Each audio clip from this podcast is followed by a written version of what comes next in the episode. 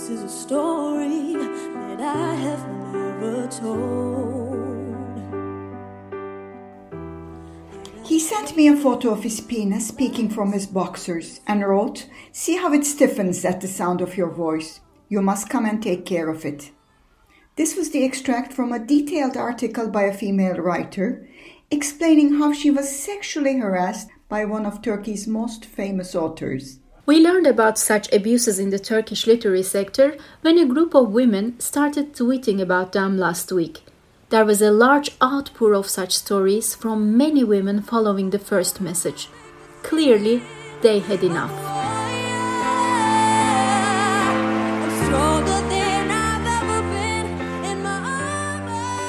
A Me Too moment is finally happening in Turkey. Nazlan and I want to push forward the discussion with all our hearts. Since 2017, when the sexual abuse cases in Hollywood started the global Me Too movement, women in many countries have sought to name and shame sexual predators. Though we have seen several attempts in Turkey, the movement never really took off here, until now.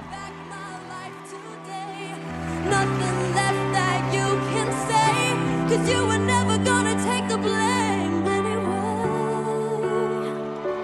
started last week in the Turkish Twitter sphere when women of the literary and publishing sectors started exposing men, mostly well known writers, who harassed them.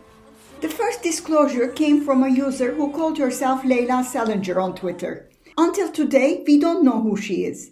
Then came others, including Nazlı Karabıyıkoğlu, whose words we have read at the beginning of the podcast. The disclosures target Hasan Ali Toptaş, an author known as the Franz Kafka of Turkey, who sexually harassed younger women in the field. Nazlı explains how she felt confused and ashamed. Typically, she blamed herself. It took her years to realize she was harassed and that she was far from being the only one. Isn't it common?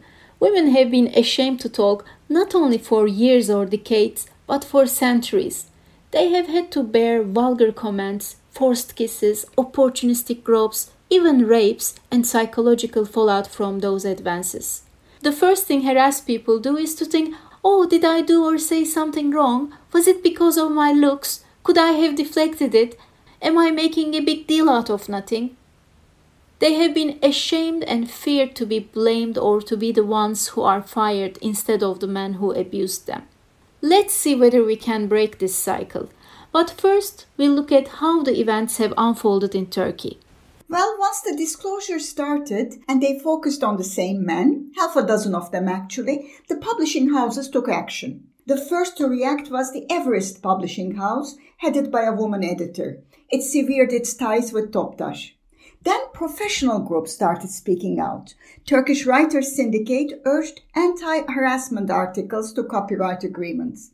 It also offered legal support to the victims who wanted to take their claims to court. So on the whole, I would say that the sector showed the right reflex. What do you think, Aygen? I think so too. I also like the fact that various literary institutions have started taking back the awards they had given to Toptaş.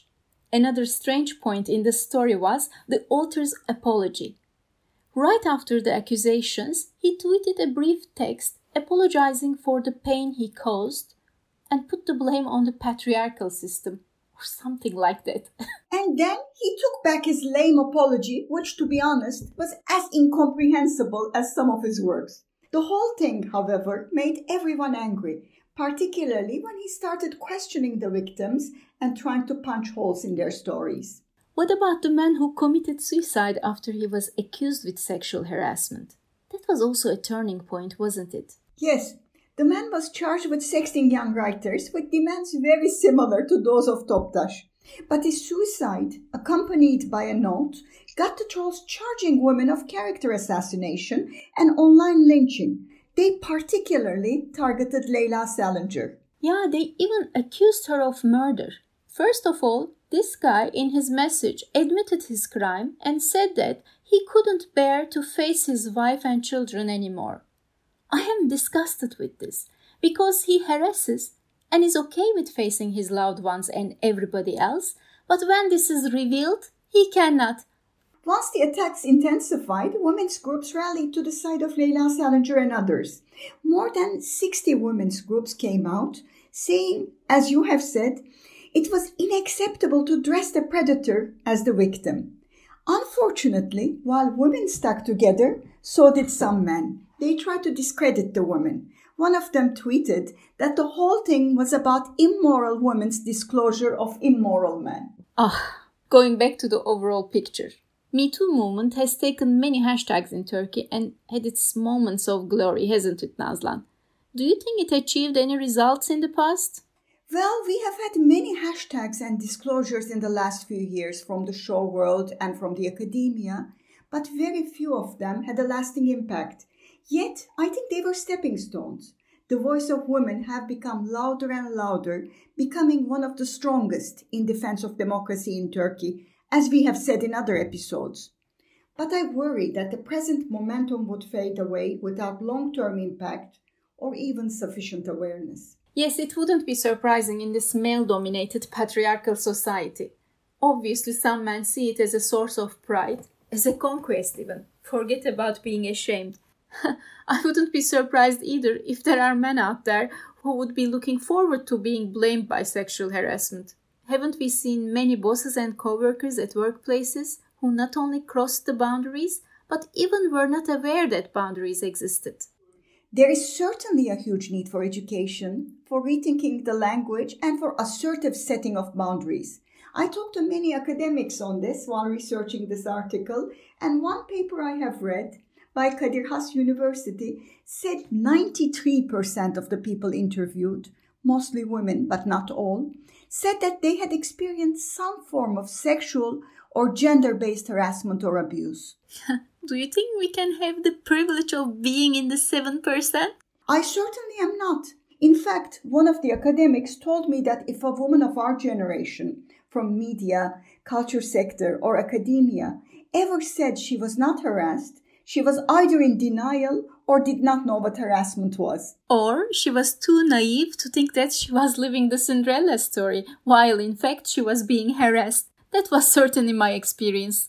I think this is the way some films and TV series want us to think as well. The mature boss and young assistant stories romanticized rather than pictured as clear on the job harassment. But I'm still optimistic. You remember in the US, the women who talked started a revolution of refusal and gathered strength day by day. Their collective anger caused immediate and shocking results. For a while in 2017, Nearly every day, CEOs were fired, business tycoons were brought down, icons were disgraced. It happened gradually. It started with Hollywood mogul Harvey Weinstein, took in political power broker Jeffrey Epstein, and extended, as we saw in a recent movie called Bombshell, to Fox News CEO Roger Ailes.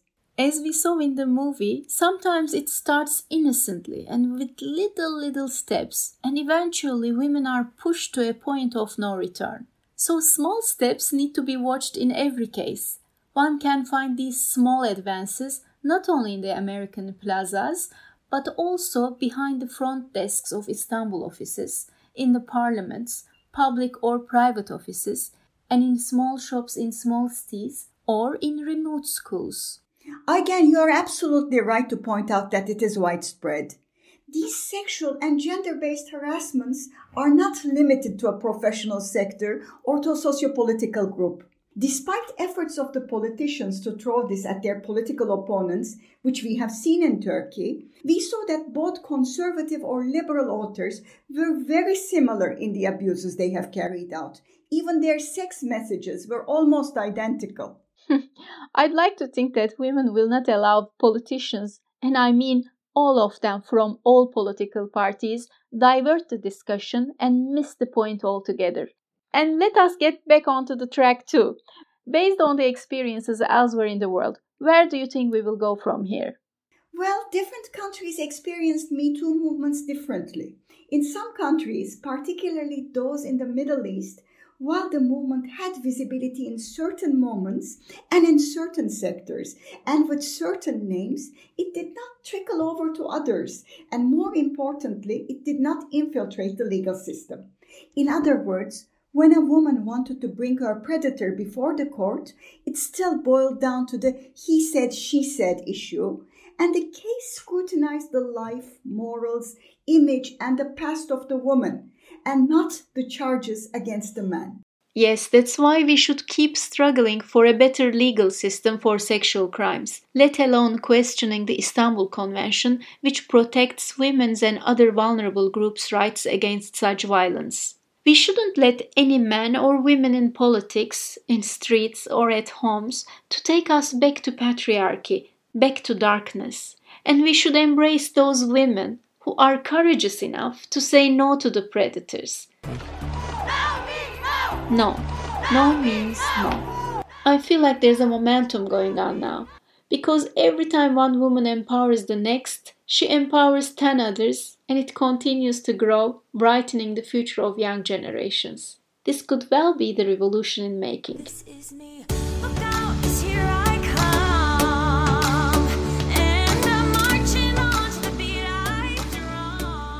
And what is a revolution if we cannot dance in it? Of course, we should never allow the conservative backlash. And we, as women, like flirting, playing, and being provocative with men. But we can only do it if we operate in an harassment free environment. Oh, Nazlan, I wouldn't be surprised if we get messages like, oh, you act like sluts and then complain about harassment, like that tweet you talked about earlier. But this is precisely the sort of man we would be afraid to work with. or even talk to. See you next week with our New Year resolutions. The resistance is consistent to a sister, sister, sister, but nevertheless, with finesse, we persisted. So if you're misled, this miss will lead a march and a movement with no apology. The lady bosses be bringing in stacks, and these fellas, they don't know how to react. They call me bitch, but I got claws like a cat. Be warned, this pussy grabs back fact.